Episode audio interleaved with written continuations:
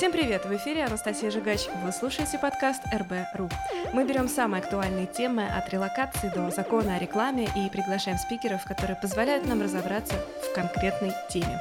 Здесь только полезная информация, свежие данные и лайфхаки.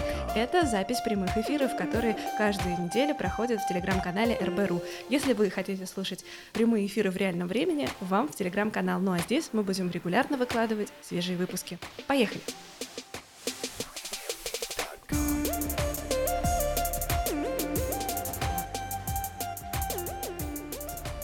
У нас в гостях Алексей Рожков, основатель креативной редакции «Рыба». И мы будем с вами говорить... Э, да, «Рыба» — это креативная редакция, которая пишет тексты, собирает лейдинги, создает крутые дизайны сайтов и так далее. А говорить мы будем о том, как собрать сильную команду специалистов э, для стартапа, когда твой проект еще не какая-то крупная корпорация с известным брендом, а вот вполне себе начинающий, э, пусть и активно растущий проект. Вот такая у нас тема, такой у нас замечательный гость. И мы подготовили, на самом деле, небольшой планчик нашей беседы, но мы готовы отклоняться по вашим запросам. А, я думаю, что в конце эфира у нас с вами должна появиться понимание не только, как собирать команду начинающему бизнесу, но и а, как, э, в общем, собирать специалистов, когда мало денег и когда ты не очень понимаешь, кто тебе нужен. Вот э, по порядку обо всем об этом мы и поговорим.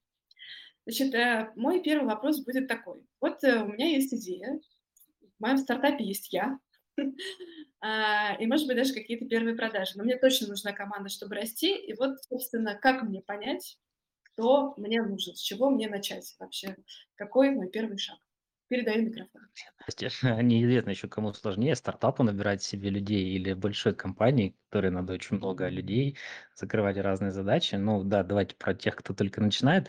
Для начала подробно прописать э, структуру компании, э, продумать, э, чтобы это сделать, надо для начала понять, что ты будешь делать, э, что ты производишь, э, чем будешь заниматься, и прописать путь пользователя э, максимально подробно, который касается и твоего продукта, и всех процессов, где ты вообще сталкиваешься. То есть чем лучше ты будешь понимать, как у тебя настроена работа, чем лучше ты будешь понимать, что от тебя ждут клиенты, в какой момент, чем лучше ты будешь понимать, что от тебя ждут партнеры, какие процессы от тебя ждут партнеры, эм, что ты будешь закрывать. В общем, чем будет лучше подготовка, тем тебе будет проще собрать для себя э, минимально необходимое количество людей, потому что раз мы говорим, что у нас тут нет денег вроде бы ни у кого, ну не то, что ни у кого, а вот условия, что у нас мало денег и нам надо экономить, то нам надо собрать минимальное достаточное количество людей, чтобы они справлялись с нужными нами задачами.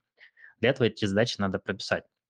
Когда вы будете понимать, что у вас, э, что вы делаете, на самом деле, ну, кажется, что так просто, но вообще на самом деле, ну, мало кто этому следует, ну, то есть э, либо начинают там у друзей что-нибудь спрашивать, либо с друзьями начинают работать, а потом набирают людей э, уже от процессов, когда какая-то необходимость возникает, но э, на самом деле подготовка решает. Когда у вас будет понятна схема, когда вы будете работать, на этой схеме уже тогда расставляете людей и смотрите уже, кто какие задачи будет закрывать. Глобально есть два таких параллельных процесса, которых не надо забывать. Это, собственно говоря, производство. Все об этом думают. То есть все знают, что если открываешь агентство, вот, ну, или в моем случае редакция, то тебе нужны редакторы, тебе нужны авторы, тебе нужны дизайнеры, тебе нужны кто-нибудь еще, кто будет создавать именно продукт, то есть там статьи, лендинги, то, что будет делаться. Плюс есть, ну, то есть те, кто руками создает продукт. Плюс есть поддержка. Это юристы, бухгалтеры, офисные сотрудники, какие-нибудь курьеры, если у вас есть офисы, надо куда-то носить э, какие-нибудь бумаги. В общем, то, что, э, те ребята, которые еще обеспечивают э, основной процесс. То есть этих людей тоже надо не забывать. А, и очень часто на старте их на самом деле можно, ну, то есть не выделять под них прям целые какие-то позиции в компании. Очень часто их можно на аутсорсе всех набирать, потому что вот, например, у нас и юристы, и бухгалтер, они все такие разовые задачи выполняют, а офиса у нас нет, нам повезло. В офисе мы не работаем, поэтому у нас меньше, конечно, в этом плане задач. Но при этом важно держать в голове, что все равно, а, если ты стартап, ты начинаешь что-то делать э, сам, то большую, ну, достаточно много задач тебе придется закрывать самостоятельно, потому что эти вот хвосты, ты все равно не можешь набрать много людей на полный full-time работ, а, тебе придется все равно где-то частично кого-то подбирать, где-то между э, ребятами распределять какие-то обязанности, а, и все время будет всплывать что-то, что необходимо будет делать своими руками, и этой работы достаточно много. То есть где-то все равно придется что-то заносить, к этому надо быть просто готовым.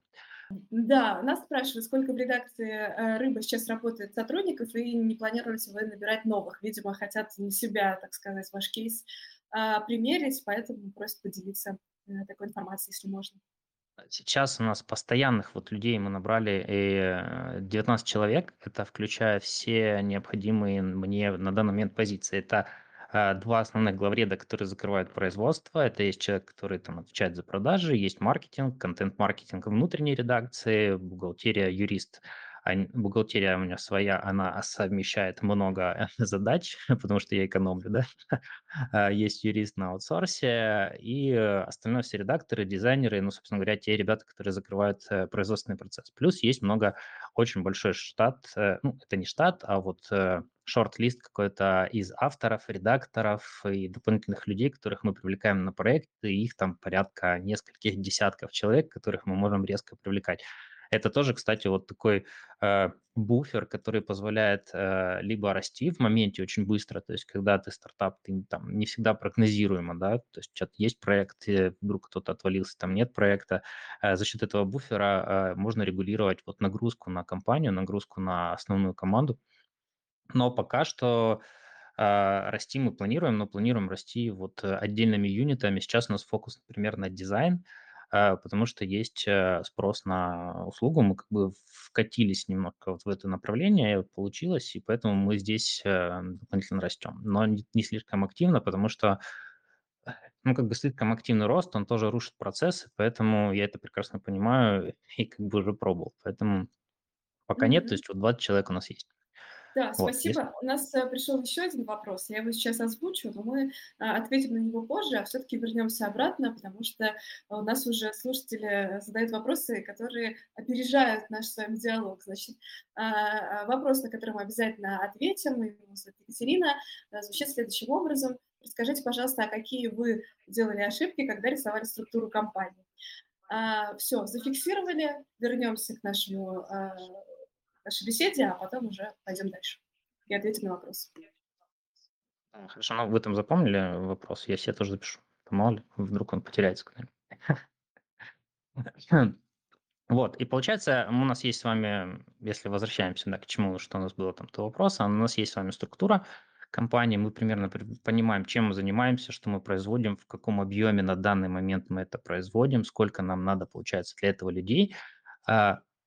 Ну, как бы если мы не знаем, у нас такой тезис был, что непонятные какие-то задачи еще у нас есть, мы не до конца понимаем, но, в принципе, какое-то представление у нас все-таки должно быть. То есть я, например, запускаю редакцию, я, э, ну, как минимум знаю, что какой объем работы может выполнить редактор, вообще какую задачу он делает. Хотя сегодня вот отвлекусь, на VC был классный кейс, когда человек просто купил редакцию и решил, что вот он будет теперь ее управлять наверное, ему э, это сложно будет. Я, кстати, с ним вот в комментариях тоже общался, э, что ему ну, все равно нужен будет кто-то, кто этой редакцией бы управлял, который бы понимал, что делается. Ну, в общем, э, когда есть схема, э, понятные позиции, следующее, что делаем, это мы прописываем понятные инструкции, процессы для всех сотрудников, которые у нас будут э, работать в компании. Это очень долгий такой эм, и не, не, не совсем приятный, не совсем такой э, фановый процесс, когда ты запускаешь компанию, ты такой, воу-воу, надо бежать, что-нибудь делать, и сразу получать лиды, их обрабатывать. Э, но на самом деле потом это очень сильно сэкономит э, время и силы, и вообще э, ну, какое-то взаимоотношение даже в коллективе, когда начнешь расти, когда э, загрузка компании там дойдет процентов до 80 от возможного, и когда ребята начнут спрашивать, кто ответственный за это, кто за это, э, и почему это делаю я, а не, например, там наш контент-маркетолог, маркетолог или какой-нибудь там, кто еще, программист какой-нибудь другой компании, это сильно упрощает вообще, в принципе, жизнь. Поэтому я всем рекомендую прямо вот на старте, когда еще там все не завертелось, сразу прописывать все инструкции, функциональные обязанности максимально подробно, э, насколько это можно представить на данный момент. Потом они, наверное, не знаю, тысячу раз еще поменяются, потому что, ну, как бы жизнь накладывает, да, свои какие-то тонкости, какие-то позиции отпадают, какие-то позиции поглощают друг друга, э, где-то наоборот надо позицию разделить, э, потому что вот у человека получилось сильно много обязанностей, и мы понимаем, что вот он один, один это все не закрывает. Поэтому это все дополнится, но когда есть какая-то база, с этим намного проще работать. Поэтому это надо сделать обязательно.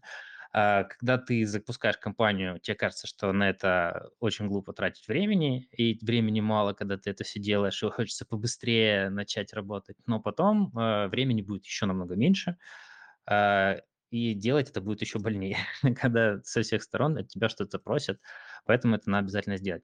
При этом надо делать это все максимально честно, максимально прозрачно сам с собой, ты сам для себя это все прописываешь, ничего нигде не приукрашаешь,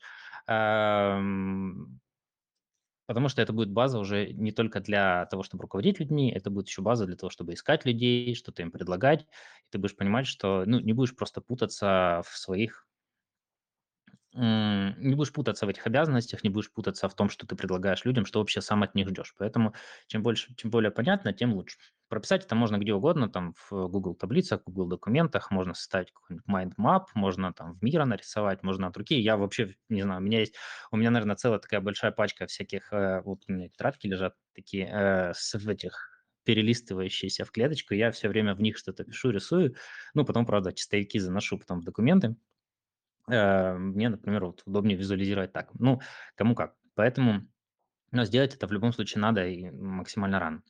А, откуда вообще брать структуру, если ты ничего не знаешь? Э, тоже такой, наверное, актуальный вопрос. И здесь, э, ну, то есть, если ты запускаешь стартап, и вот как, какие люди тебе нужны, да, где, где их взять? Во-первых, есть, ты, ты прописал, вот мы говорили, да, прописал какие-то производственные процессы, у тебя есть какая-то база, то есть примерное понимание, чего у тебя, кто будет за что отвечать. А Дальше можно посмотреть, э, как работают э, конкуренты в твоей отрасли. На самом деле сейчас все ведут свои телеграм-каналы, у любого руководителя есть свой телеграм-канал, и они все их развивают. А, Они туда пишут все, что вообще приходит им в голову, и очень часто они пишут о том, как у них устроены их любимые компании.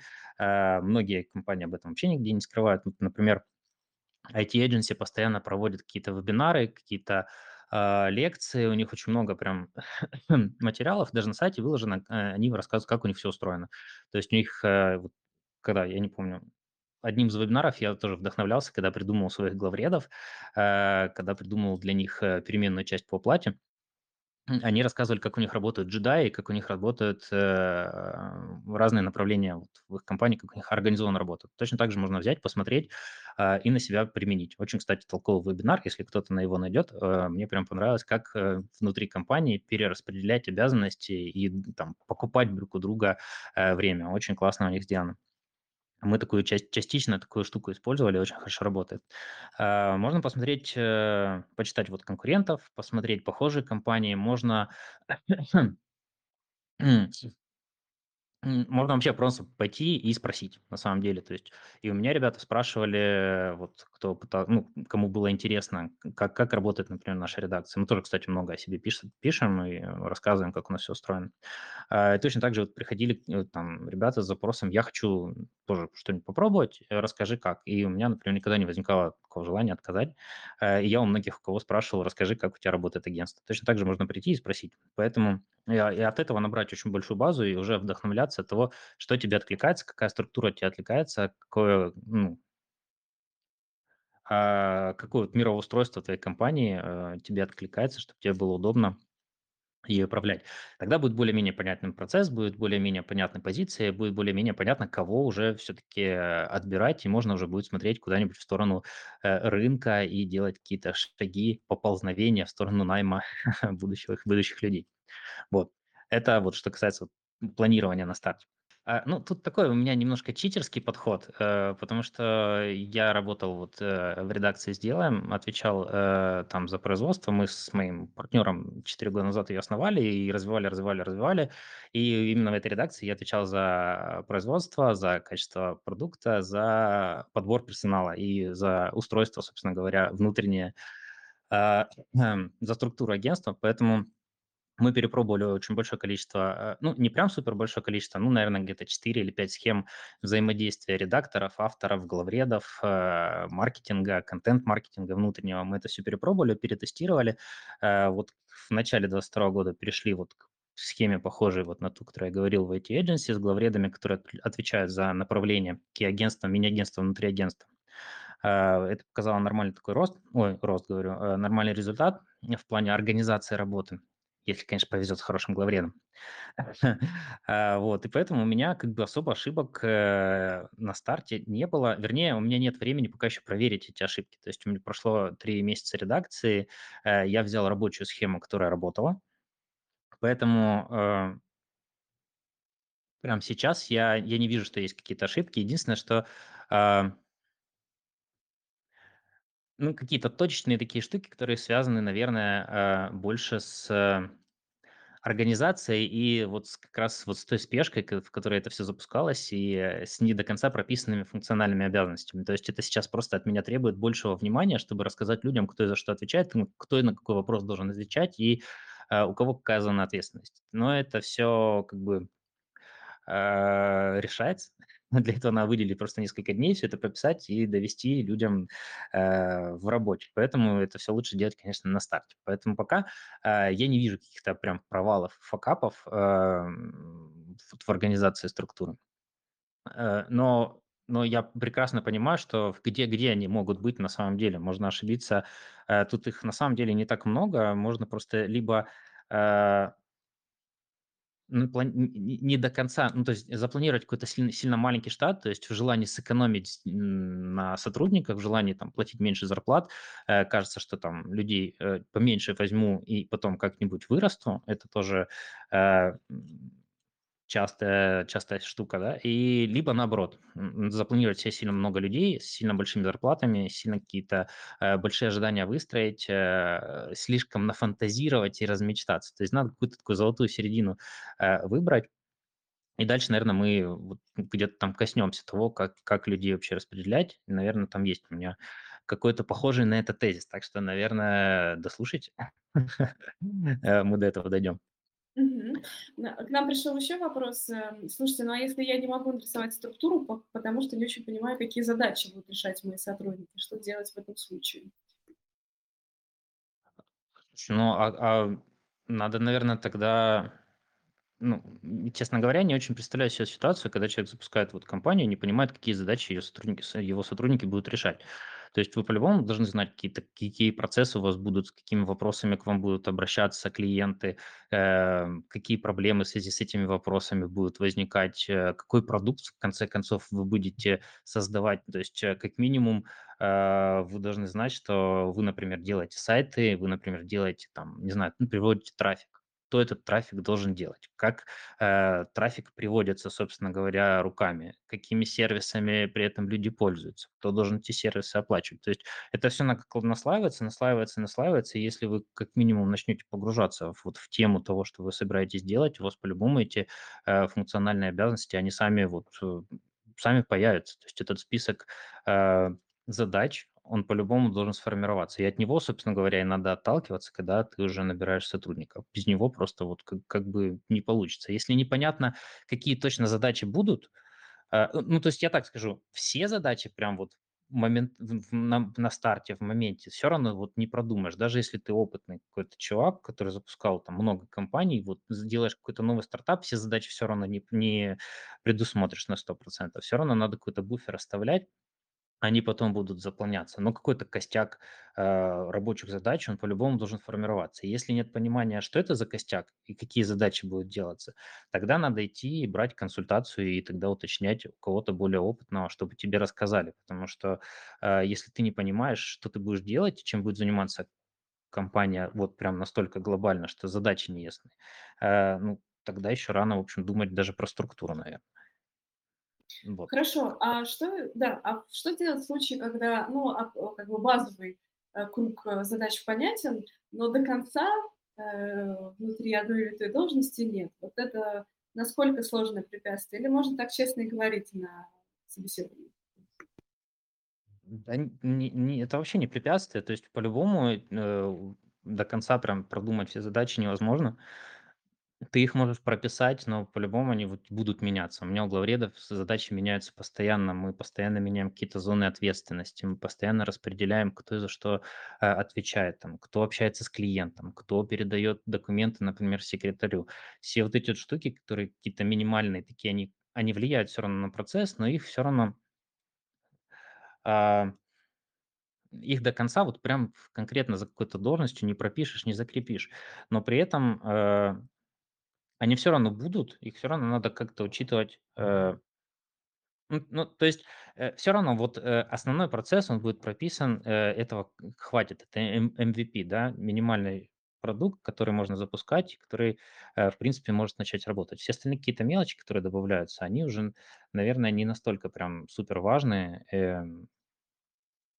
Их можно все равно потом по ходу работы распределять. Ну, то есть это не прям повлияет на какую-то работу. То есть ты должен понимать, что ты делаешь, кто тебе нужен э, минимально, а потом уже между людьми распределять задачи, которые появляются. Либо ты будешь понимать, что тебе нужна просто еще одна позиция, которая поможет уже, ну, она, грубо говоря, там для старта не совсем важная, но потом вспомогательная, которая нужна, ты ее просто потом будешь добавлять, э, потом ее просто введешь. Например, у нас такая позиция была а, м, специалист по трафику отдельный, то есть у нас сначала этим занимался контент-маркетолог, э, я понял, что человек не вывозит, надо дополнительно взять человека, и, в общем, взяли, и ничего страшного. То есть заранее все-все-все сразу не предусмотрели. Э, Никто от этого никуда, ничего не развалилось, в общем, грубо говоря. Э, Ну, Э, вот, Да, надеюсь, я спасибо. как-то Да, ответил. да, я думаю, что ответ э, так или иначе прозвучал. Будем двигаться дальше. Ам, э, Вопрос такой, значит, э, э, какой момент э, идет разговор, ну, скажем, э, мы по- поняли, какие э, структуры нарисовали, задачи примерно раскидали, все, пошли искать специалистов. И сталкиваемся с тем, что а, многие специалисты, которые помогли бы нам вырастить наш стартап и здорово масштабироваться, не хотят э, идти к нам а, ни на full-time, ни part-time. А Что в этом случае можно сделать? Надо ли бороться за такого специалиста? э, И что ему говорить, если да? Надо бороться. Э, У меня есть такое прям мнение, наверное, да, э, что в любом случае, особенно для стартапа, наверное, это прям важно, когда у тебя каждая позиция на счету, тебе все равно надо нанимать, ну, не то, что там звезд каких-то, но у тебя все равно должны быть очень опытные сотрудники, потому что цена ошибки на старте, она все-таки выше, у тебя меньше людей, и э, чем их меньше, тем э, они большую важность все-таки в итоге играют для компании. А, Поэтому нанимать надо обязательно опытных, а, а, ребят с опытом, э, которые могут тебе помочь в данный момент, которым не надо лишний раз что-то объяснять, их не надо выращивать, э, э, их над ними не надо там менторство никакое устраивать, э, потому что на это просто нет времени на старте, если у тебя новая компания. И, естественно, у ребят с опытом будет какое-то возражение, то есть с ними договариваться намного, ну, не прям намного сложнее, но с ними договариваться сложнее, э, чем, например, вот с какими-то новичками, у которых, в принципе, требований не так много. А, чтобы замотивировать, э, работать в компании, вообще, в принципе, вот если отвлекаться от того, что там у нас стартап или еще, э, там no name какая-то компания, есть, э, несколько таких, э, ну, не знаю, не плюшек, а преимуществ, которые можно использовать. А, это в первую очередь деньги. Э, всех мотивируют деньги, все работают ради денег, э, и, в общем, тут нечего вообще спорить. А, во вторую второе, чем можно привлекать, э, в свою компанию- это известные какие-то клиенты. То есть если вы работаете с какими-то известными клиентами, если у вас какие-то известные заказы или у вас есть за плечами опыт работы с такими клиентами, э, вы можете показать на сайте логотипы этих клиентов, отзывы этих клиентов. Это всегда очень хорошо работает. Например, э, ну вот, э, в случае нашей компании многие авторы, редакторы, они они прям вот, э, пишут нам: "Я хочу поработать с компаниями вот уровня там Яндекса, уровня Билайна, я знаю, вы с ними работаете. Вот, в общем, хочу для них писать, посмотреть, какой контент они заказывают". Это все хорошо тоже работает. Э, есть вариант привлекать, э, хороших специалистов именно, ну, как бы это ни звучало, но, в общем, хорошей работой. Потому что многим ребятам интересно поработать, например, с какими-то новыми направлениями, написать, э, м э, с какими-то интересными хайповыми темами. Ну, то есть вот сейчас нейронки, да, где-то на пике, вот, в общем, э, и многие там набирают авторов для работы с нейронками, и которые будут эти промпты писать, чтобы получать какой-то результат. Э, тоже очень повышает спрос и интерес вот работы со стартапом, даже если он там какой-то неизвестный. А, Что еще привлекает, это, например, работа даже, наверное, не знаю, настолько насколько с командой, но вот, наверное, это можно объединить под, э, условно, под заголовком команды. Чаще это все работа с каким-нибудь известным начальником. То есть когда человек, который как бы известен в какой-то среде, он, э, запускает свою компанию, у него есть какое-то имя, у него есть личный бренд, и он за счет этого личного бренда продвигает свою компанию. Ну и, соответственно, э, на этот личный бренд э, руководителя или, например, какого-нибудь топа или там помощника, менеджера, э, кто известен в своих кругах, в общем, на эти личный бренд тоже хорошо откликаются сотрудники. А, ну, либо, либо, да, если мы отвлечемся, что это не стартап, а вот какая-нибудь ну, известная, ну, неизвестная, а вот э, уже работающая компания, у которой есть имя, а, к ней тоже могут приходить. Э, Или, например, бывает такое, что известная компания а, запускает какой-нибудь стартап, э, ответвление, какой-нибудь дополнительный отдел или еще что-нибудь там. Э, Как, я не помню, Red Cats, по-моему, запускали контент-агентство, контент-агентство отдельное, и, в общем, на бренде вот Red Cats как раз туда мне кажется, можно было бы привлекать хороших э, копирайтеров и редакторов, которые бы хотели поработать вот в таком вот э, уже доказанно креативном, например, э, агентстве. А, ну, то есть не, едиными деньгами мы привлекаем э, людей, но еще какими-то вот дополнительными плюшками. Например, А, ну, то есть пример приведу, мне что-то все время вспоминается, я всем его привожу, э, по поводу мотивации, как людей заставлять работать, и вообще, что для людей важно, насколько важны деньги в работе, то есть не, не самое важное. А, Нам надо было получать сертификаты э, аккредитации э, в компании там, одной из рекламных систем, и, в общем, наши редакторы э, достаточно неактивно это все переваривали, это надо было потратить несколько вечеров, в общем, обучиться, а, сдать экзамены, получить этот сертификат, чтобы мы могли там претендовать на определенные работы, и мы там предлагали и премии, и все на свете. В общем, это не очень хорошо работало, и у нас а, все, э, все сдали сертификат после того, как э, в Дискорде э, тех, кто сдал сертификат, э, я покрасил такой золотистенький цвет, просто имя поменял на цвет, а те, кто не сдал, остались просто зелеными, как и были раньше зелеными. В общем, зелеными быть никто не хотел, все захотели быть золотистым цветом. Буквально за два дня все сдали сертификаты, получили, и, в общем, мы поехали дальше забыли про эту задачу. Поэтому мотивация, она чаще всего все-таки даже не денежная. Она чаще вот какая-то такая в личном подходе, в какой-то креативном таком отношении. Поэтому э, вариантов очень масса привлекать к себе э, достаточно опытных ребят. А, Единственное, что этих опытных ребят э, тоже такой момент. э, их все равно надо тестировать, их все равно надо проверять, с ними все равно надо, проводить собеседование. Насколько бы, э, звездный и, э, дружественный человек к тебе не приходил в команду. То есть даже если ты человека давно знаешь, э, даже если ты знаешь, что он на рынке хорошо известный, у него есть личный бренд, и ты, в общем, достаточно крутой, все равно даже не должно быть исключений.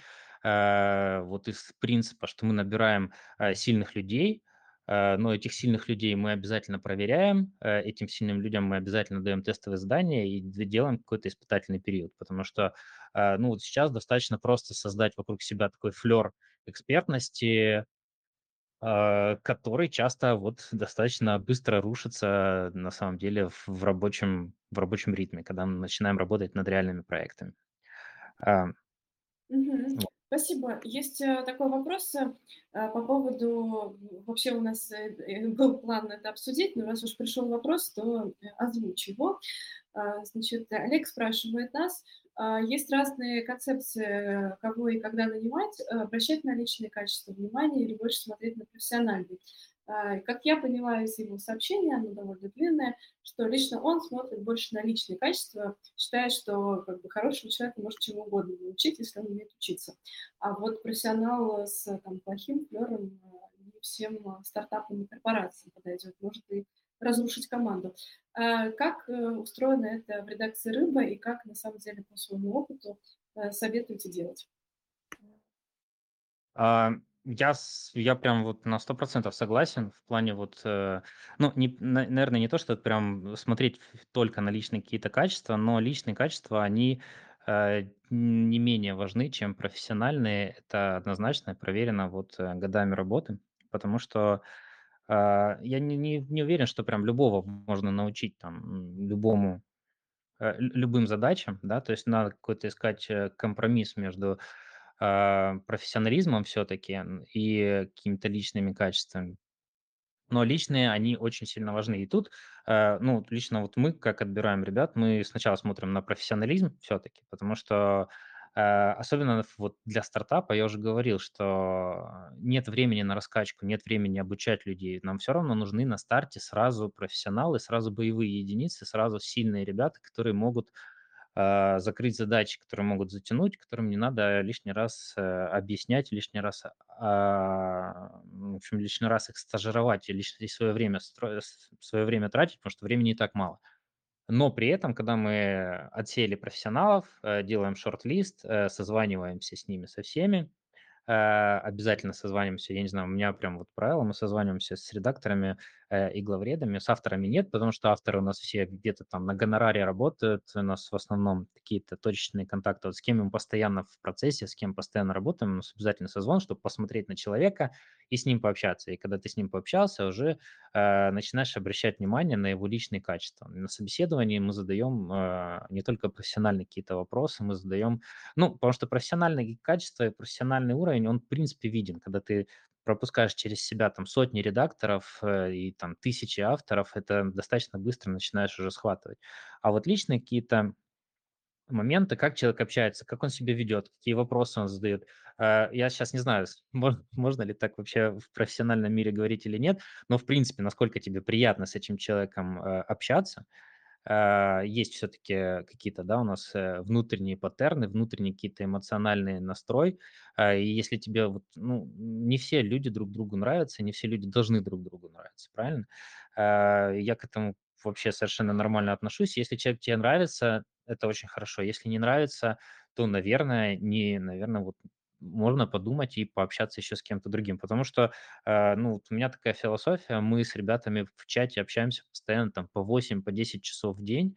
Ам, и очень странно будет, если там будет какой-нибудь неприятный мне токсичный человек. Ну, то есть э, я буду понимать, что мне неприятно ходить в этот чатик, я понимаю, что кому-то, возможно, я неприятен, и меня это тоже будет очень сильно расстраивать, потому что а, это будет меня демотивировать. А когда это демотивирует, э, ну, в общем, ничем хорошим это не кончается. У нас было несколько примеров, когда мы работали вот от э, от профессионализма, так скажем, я старался выключать вот эту вот часть с эмоциями, потому что, ну, это было на старте. Э, сейчас так уже не делаем, но где-то года там полтора-два назад, когда мы, вот у нас был там период такой достаточно активного роста, а, мы набирали ребят, и я старался так себя вести максимально профессионально, выключал вот эту вот часть человеческую и оценивал там опыт, оценивал проекты, а, и думал, что ну вот так же и должны действовать настоящие предприниматели и бизнесмены большие, то есть они там, у них все в цифры и везде сплошные деньги.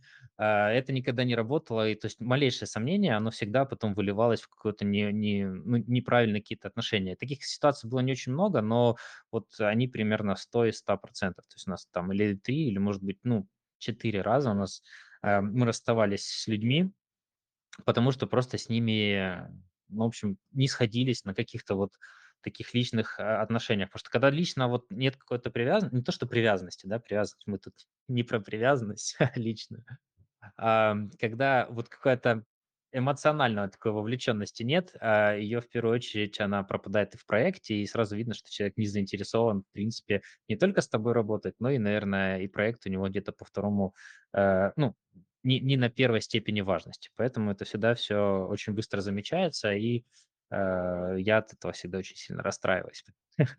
Поэтому со всеми мы проводим собеседование и обязательно задаем какие-то такие вопросы, которые нам помогут понять, что мы с человеком на одной волне.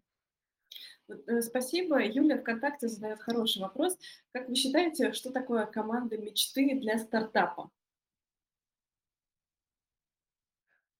А, Для стартапа команда мечты– это команда, которая позволяет вот руководителю не заниматься какими-то операционными, операционной работой, ни над кем не стоять. Это, ну, то есть на первом месте для меня, вот если стартап, стартап мы говорим, э, с кучей, просто каким-то невообразимым количеством разных дел, которые надо решить, начиная там от эквайринга и заканчивая там банком, налоговой, партнерами, встречами, собеседованиями, э, на первом месте для меня это самостоятельность. То есть это самостоятельные ребята, которых ты набрал, и они тебе помогают, а не ты над ними бегаешь и пытаешься их, ну, давай замотивировать, давай мы там, воу-воу, команда, это ребята такие состоявшиеся, ребята профессионалы, и э, которые самостоятельно закрывают, которые понимают, что от них ждут, а, они проактивные, они не ждут каких-то указаний, а, они понимают, к какому результату мы идем. Ну, описание результата– это уже задача руководителя, но они это все понимают и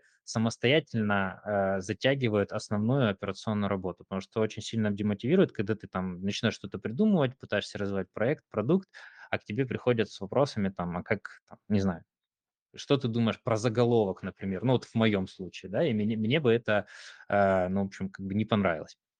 Хорошо, что у меня самые лучшие в мире редакторы и главреды. Надеюсь, надеюсь, они это увидят. В общем, да. Ну и на втором месте, то есть это самостоятельность, проактивность и, э, наверное, где-то вот на третьем месте это вот какой-то такой общая вовлеченность, когда, ну, в общем, людям нравится то, чем они занимаются. Это сразу видно, если они приходят просто работать, ну, это тоже нормально. Я я я прекрасно это понимаю, это тоже нормально. Если но при этом классно, если я вижу, что людям нравится то, что они делают. Они всегда такие с зажженными глазами, они всегда что-то предлагают, они всегда как-то на связи, всегда активны, они с клиентами всегда вежливы, потому что они понимают, что мы как бы делаем какое-то общее дело. Но при этом э, есть такой у меня такой пунктик, когда говорят, э, читаешь э, советы, вот как набирать команду, и там выбирайте тех, кто, у кого там горят глаза, кто там такой вовлеченный. Э, тут тоже надо такую грань иметь, потому что часто люди бывают ну, я не знаю, как сказать, ну, в общем, у них перебор с вовлечением, они они супер эмоциональные, наверное, такие, а, и у них вот немножко распыляется фокус, и ты вроде берешь, и он такой, ему интересно, и все классно, и ты с ним начинаешь работать, но очень быстро становится понятно, что ему уже что-то другое интересно, и он бежит в другой стартап, например, работать. И вот такие ребята, они прыгают туда-сюда, а, не знаю, их, наверное, сразу только за счет какого-то опыта можно отличить, э, ну, вот. Поэтому, ну, то есть, отвечая на вопрос, очень долго отвечаю, да, это, то есть, самостоятельные, вовлеченные ребята, которым нравится с тобой работать. Вот в общем, в общем, как-то так. Ну да, чтобы не было чайка менеджмента и микроменеджмента, да, чтобы все само работало, а можно было бы заниматься стратегическими вещами. Логично. А, у нас подходит время уже к концу нашей беседы. Мы еще много чего не осветили, что собирались, но я спешу всех успокоить. Мы будем готовить тезисы, обязательно публикуем самые интересные из и там фрагменты, которые мы хотели обсудить, и хорошо бы это сделать, обязательно появятся. А сейчас э, в качестве такого финала буквально блиц-опрос, короткий вопрос, короткий ответ, э, и из того, что я хотела сама спросить, и из того, что нам прислали. Э, поехали. Первое, что просят, расскажите, где искать специалистов в стартапе, кроме как на HeadHunter. Я никогда не искал на HeadHunter, потому что очень большое количество оттуда нерелевантных откликов. А, у нас есть, э, во-первых, это Telegram, э, если очень близ, пытаюсь быстро. Э, во-первых, у нас есть подборка каналов, где мы публикуем вакансии, это в Телеграме. И эта подборка постоянно обновляется, обновляется, обновляется. Мы все время засекаем конверсию, все время засекаем стоимость привлечения хорошего автора. Мы над этим ну, много работаем. В основном редакторов мы так ищем. Потом Facebook, профильные сообщества, личные бренды, публикации в каких-то вот, группах э, и сообществах, где тусуются нужные нам люди. Это два основных э, направления, где мы находим ребят. А, ну еще у нас есть собственное обучение, тоже очень классная тема. Э, начните учить ребят, и у вас никогда не будет нехватки. Спасибо. Так, Арина прислала нам ВКонтакте вопрос. А, подскажите, какие у вас есть маркеры вопроса на собеседование, чтобы понять, на одной волне вы или нет, еще какие для себя. А, ну, прям маркеры и маркеры, маркеры, наверное, для каждого разные. Я обычно смотрю а, на социальные сети ребят, которые к нам откликаются, и уже по этим социальным сетям задаю какие-то вопросы. То есть, если у кого-то там есть собачки, я что-нибудь спрашиваю про собачки, у кого-то есть музыка, я спрашиваю что-нибудь про музыку, и уже, а, то есть нет какого-то такого ответа, когда я, а, все, блин, короче, красный крест. Нет, я просто с каждым человеком отдельно общаюсь по его а, каким-то увлечением, и становится понятно, что, ну, мой это человек или нет. Так, значит, еще какой был вопрос. Э, а что делать, если конкуренты называют цифры, которые, как мне кажется, они на самом деле не платят своим сотрудникам? Как тогда понять реальный разброс цен, э, куда смотреть? Да, да, часто такая ситуация, э, на самом деле. Можно пойти к ним на вакансию откликнуться. Ай, ну, это это очень просто. Ну, но для этого надо быть заинтересованным, конечно. Можно пойти самому, можно кого-нибудь попросить из своих, э, потенциальных сотрудников, с кем ты там дальше будешь работать. Но я так узнавал пару рейтов, э, у конкурентов, кто сколько платит. Эм, Да, еще ну, не вопрос, знаю, как насколько это норм, но Да, еще вопрос, как часто надо пересматривать структуру и должностные полномочия сотрудников в проекте, ведь обычно стартап, если хорошо придуман, то он быстро растет, соответственно, надо менять э, и э, задачи. Такой вопрос пришел. Может быть, мы не зависит от согласны с скорости, этим. конечно. Ну, я не знаю насчет вот как часто менять. Э Зависит, в принципе, вот от, того, насколько быстро растете, зависит от того, насколько быстро, меняется ли вообще, в принципе, не то, что структура, структура предложения. То есть, э, если у вас, например, меняется, а, ну, грубо говоря, на примере собственном приведу. Если я, например, э, делаю контент-маркетинг, я пишу статьи, и у меня основная единица- это главред, у которого много редакторов. А, я масштабируюсь очень быстро, но у меня ничего не меняется в сути предложения. Я точно так же пишу статьи, ну, грубо говоря, там запускаю медиа, например, или пишу статьи в блог. А, У меня увеличивается количество редакторов, увеличивается, например, э, добавляется главред, но глобально структура не меняется. То есть мне пересматривать особо нечего. То есть у меня рабочая структура, которая есть. А, Или другая ситуация, например, как сейчас в Рыбе. Я, э, когда ну, то есть мы основали, э, редакцию, э, с упором на тексты, но сейчас, например, у меня добавляется дизайн. Вместе с дизайном у меня добавляется, соответственно, целый юнит.